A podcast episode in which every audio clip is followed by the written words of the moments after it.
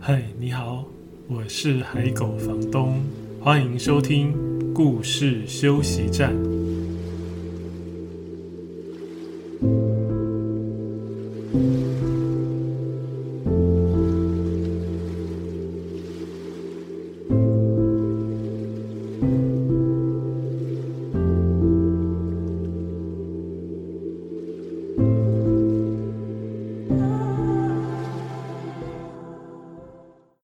现在收听的是《故事休息站》Podcast 节目的第一季第一集。呃，一开始我还是简单的自我介绍一下，先说说我的名字——海狗房东。应该没有人认为 或是误以为这是我的本名吧？这是我的笔名。为什么会取这个笔名呢？呃，因为我有一只狗，是我在海边的时候遇到的，后来它就跟我。住在一起，它是海边的狗嘛，它就叫做海狗。它住在我家呢，所以它是房客，我就是房东。后来我写故事，还有从事跟绘本有关的工作的时候，就用这个当做我的笔名——海狗房东。我是一个绘本工作者。呃，绘本工作者是什么呢？其实，如果严格来说是没有这样职业的。总之来说呢，就是和绘本有关的工作。呃，所有我能想到的，或是我做得到的，或者是有人愿意找我做的，而且我也有兴趣投入的，大概就是什么都做。如果比较具体的工作内容的话，我目前会做的，比如说写故事啊，写绘本故事，然后也翻译绘本，也会受出版社的委托写稿子，介绍绘本。我自己也在啊网络上有一个脸书专业“海狗房东绘本海选”。我会自发性的去写绘本的介绍，不管是国内出版的，或者是还没有出版，我自己注意到有趣的绘本，或者是我觉得很有感觉的绘本。另外，因为我之前在职场工作的时候，有做过几年设计故事活动的工作，还有培训说故事师资的工作，所以现在偶尔也会有，比如说做说故事培训的课程或是演讲，大概就是这样。那还有，就像现在这样，不分听众年龄的。状态呢？说故事给大人或是小朋友听。至于为什么会开这个节目呢？其实大概三年多以前，有一个 podcast 的节目平台有来问过我做节目的意愿，但是当时因为种种原因，我没有接受。过了一阵子，我在脸书上做语音直播，我把它称作是广播，我自己的广播电台，每个月一号在线上跟大读者、小读者说故事。真的有不同年龄的读者在听哦，那但是做了两年多之后，因为那一阵子的工作越来越忙，就常常没有办法好好准备，再加上我也意识到说，虽然我没有拍影片把书的内容拍上去，但是还是会有一些智慧财产权的顾虑，所以为了慎重起见，我也把节目停下来。停播之后，其实才过了大概三个多月，就又一直想着要把节目做回来。其实有点像那个电影上面在播的偶像团体宣布解散，然后没多久又宣布复出，但是其实没有要操作什么宣传或行销，主要就是自己喜欢。呃，另外一个重要的原因是武汉肺炎的疫情，为什么跟这个有关呢？之前因为疫情的关系，学生的开学时间延后很多嘛。我想那么长的时间，家长跟小朋友大概都闷坏了，而且大概都接 近在一个关系紧张跟爆炸的临界点。那时候就有一点想开始在录节目，让大家听听节目舒压。后来因为这一段时间的疫情又让大家更焦虑，所以我想听故事是很疗愈的事啊，也很能放松。应该是时候就是不要怕麻烦，再开始做节目。所以我先把这个节目。定义说是第一季，第一季，因为希望在这个大家最呃紧张的时候、焦虑的时候，可以多跟大家说故事，所以预计是每周会有一次呃放上新的节目。在第一集的节目里面呢，我本来想要介绍我最爱的十本绘本。而且是大人或小孩都会喜欢的。我想要找出这样的十本，其实蛮多的。那我自己有我很喜欢的一些绘本，不过最爱的十本，我相信爱书的人或者是特别爱绘本的人都知道，很难选出最爱的十本，而且这个排行榜大概是会持续的变动。另外也想说，这是第一集，先不要录太长，我还是先试试看大概要怎么做。而且十本录起来真的会让节目变得很冗长，所以这一次呢，第一集里面我想要先挑出其中三本，那这三本都是呃，因为故事里的某一句话就让我无条件的爱上它的绘本。其他七本或许在下一集吧，或者是之后有机会的时候再继续公布，然后介绍给大家。当然，就像刚才说的，这个排行榜会变来变去，或许到时候所选的跟今天我选的就又不太一样。不过今天先来看三本，这三本绘本呢，是因为故事里的一句话就让我无条件爱上它的绘本。第一本想跟大家介绍的是《飞天狮子》。作者是佐野洋子，佐野洋子有很多作品都是很受读者欢迎的。有一本特别有名，因为他在日剧或者是电影里面还蛮常被提到的，叫做《活了一百万次的猫》。我想比较资深的绘本读者应该都知道这本书。佐野洋子的绘本都非常好看，然后他的画其实。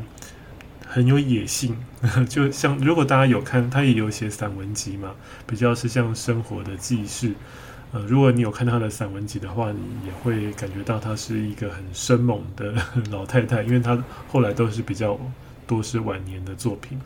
《飞天狮子》这本书是哪一句话让我一下子就决定我要把它当做我的爱书呢？就是无条件的喜欢它。那一句话其实是。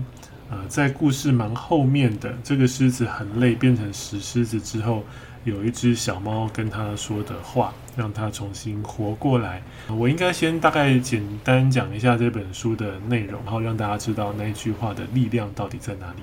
飞天狮子里面有一只狮子，主角他是非常的厉害。故事一开始说，从前的猫跟狮子因为是亲戚，所以他们曾经是住在一起的。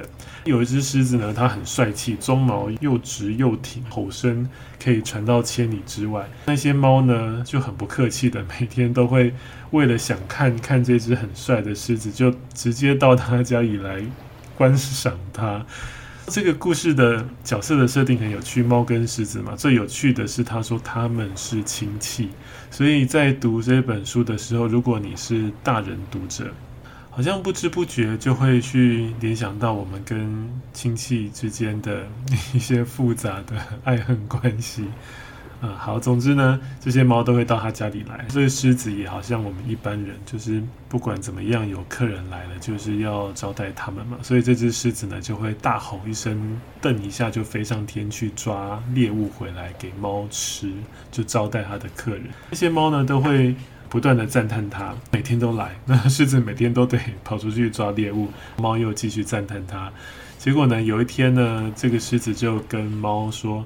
呃，其实我的兴趣是睡午觉啦。那些猫呢，就突然笑了起来，他们就不相信，想说狮子这简直是在说笑话。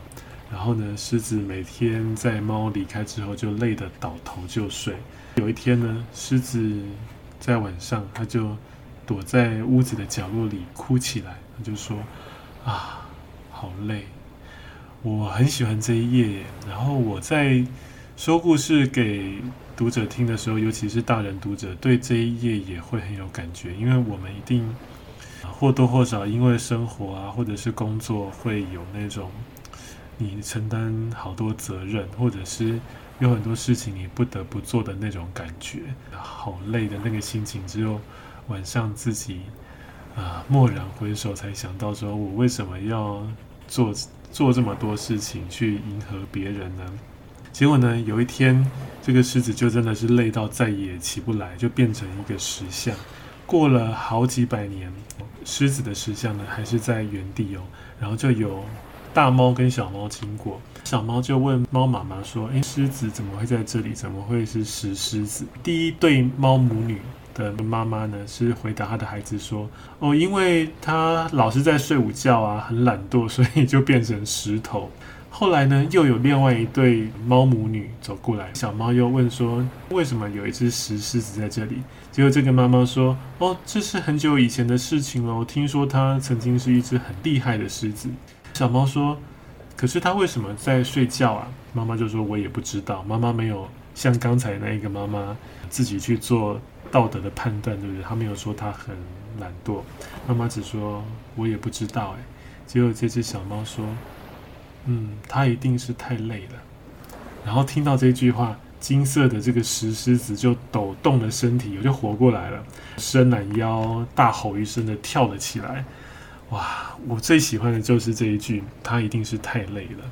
当然，只看这一句，没有看故事的脉络，你可能没有特别的感觉。可是你看了这个故事之后，你就想，如果你是那个因为好多生活或工作，或者是呃家庭之间的成员之间的压力，你真的好想要变成那个石像，一动也不动的耍废休息的时候，过了好几百年，有人懂你的心情，说啊，他一定是太累了。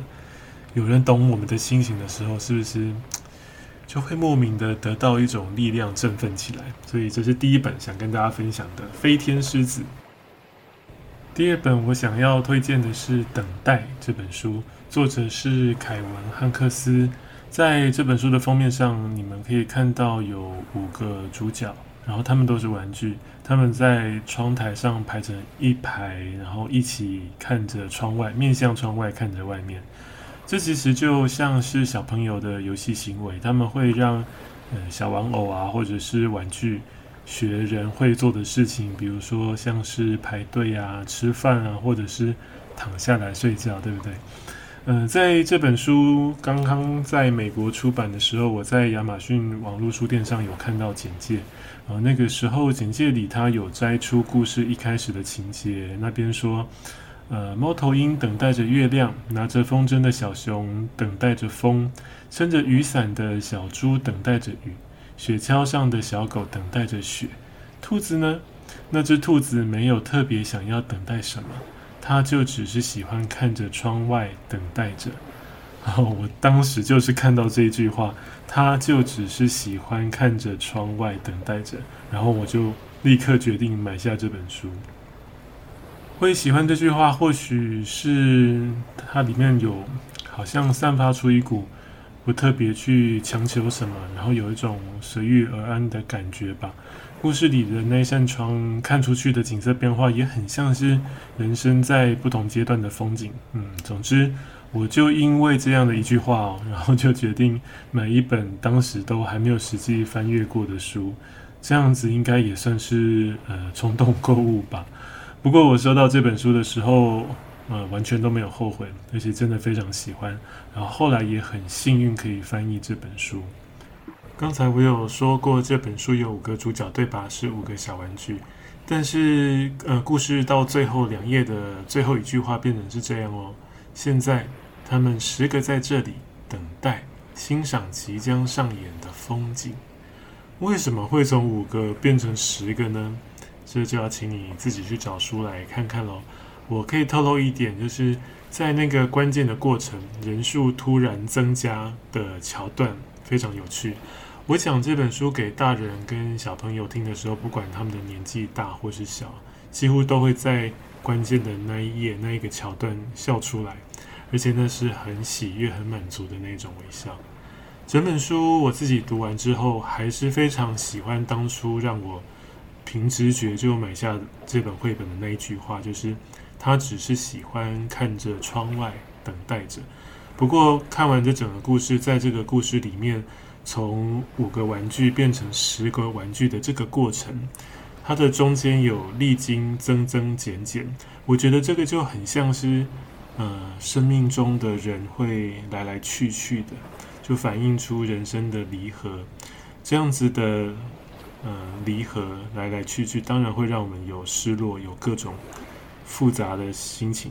但这其实没有什么不好，也没有什么绝对的对错，对吧？呃，因为这样的想法呢，就让我更喜欢这本书了。好，接下来要来推荐今天的最后一本，也就是今天的第三本。这一集要介绍各位的第三本《草莓》，然后这本也是我啊、看到其中一句话，决定性的让我买下它。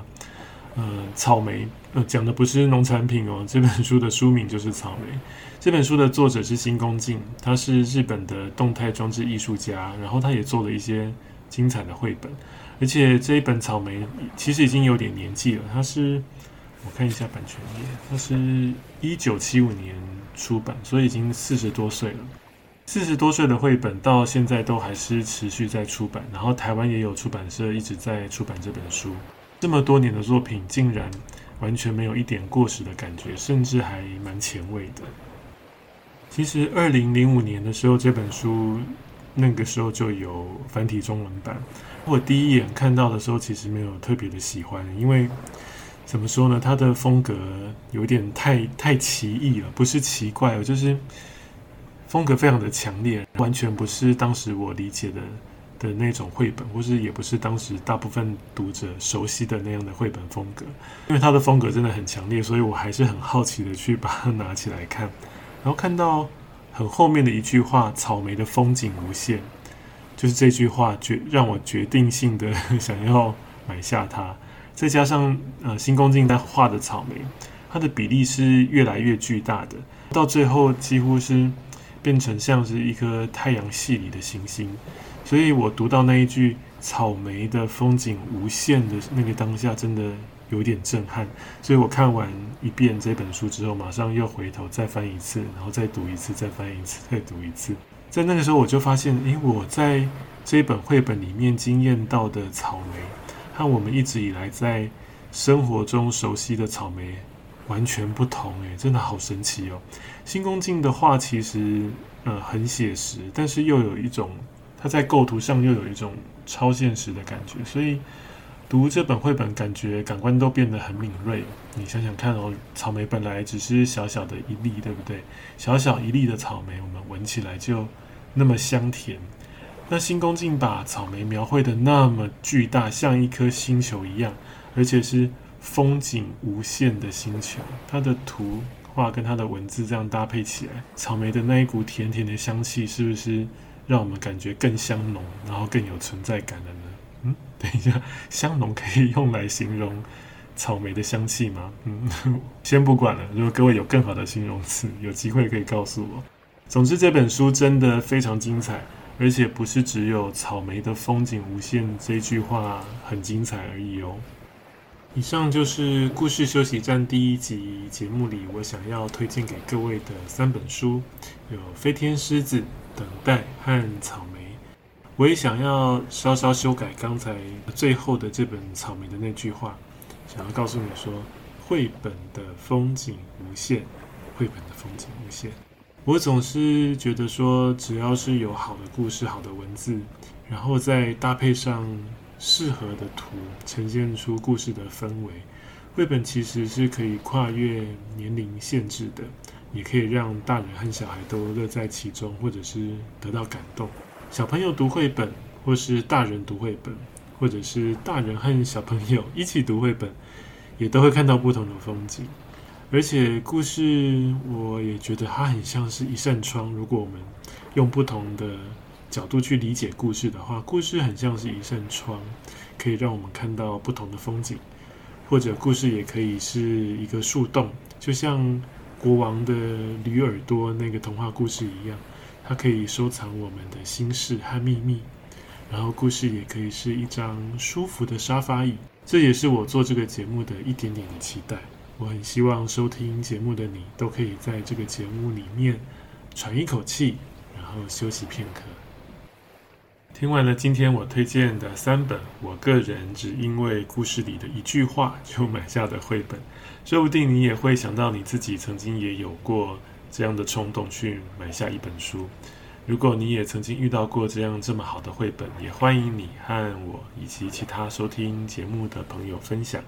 要怎么做呢？请记得先加入我为这个节目开的脸书社团，社团名称是海狗房东的故事休息站。这是我为这个 podcast 节目设定的讨论专区，所以我会不定期在节目录制之前抛出可以互动留言的问题。那各位的留言或讨论也有机会可以穿插在未来的节目中播出，和更多人分享。如果有任何和节目有关的重要讯息，我也会在那个社团里面发布。另外，各位也可以自己发文来分享你有兴趣的主题，或是想听我谈的主题。之后在制作节目的时候，我也会尽可能参考各位的意见，所以记得加入哦。是海狗房东的故事休息站脸书社团，另外也欢迎追踪海狗房东的脸书专业和 Instagram，只要输入“海狗房东”这四个字，我的笔名你就可以找得到。在这些版面里面呢，我也会另外推荐，然后分享更多的绘本资讯。在这一集的故事休息站节目里面你有得到一点点休息的感觉吗？谢谢你今天的收听我们下一集再见。